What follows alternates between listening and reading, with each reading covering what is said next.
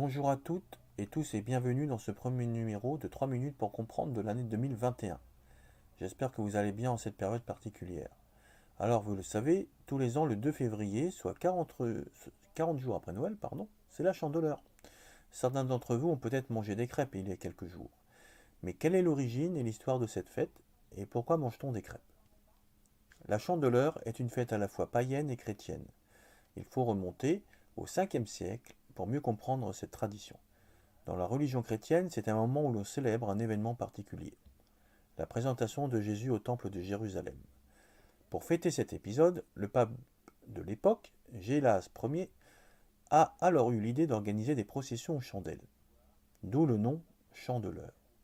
On raconte que ce pape faisait distribuer des galettes aux pèlerins arrivant ce jour-là à Rome.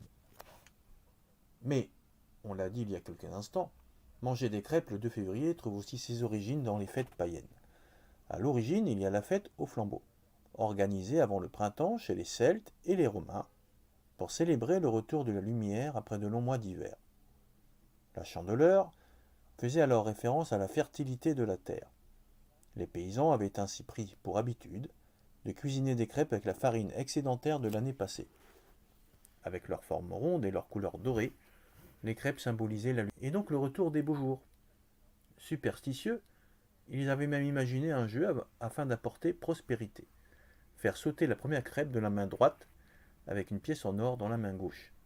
Aujourd'hui, dans certaines familles, on conserve aussi la première crêpe en haut d'une armoire. Aux États-Unis et au Canada, la chandeleur est concurrencée le 2 février par le jour de la marmotte. On doit se tenir ce jour-là devant le terrier de la marmotte de son choix, et attendre patiemment. Si l'animal sort de son abri et ne voit pas son ombre à cause du temps nuageux, l'hiver s'achèvera bientôt. Si par contre le temps est lumineux, l'animal retournera dans sa tanière, et l'hiver se poursuivra pendant six semaines supplémentaires. Dans beaucoup de régions, des traditions sont ainsi liées à des animaux hibernants, en particulier l'ours dans l'est de la France et dans les Pyrénées, le hérisson en Irlande, la loutre en Lorraine.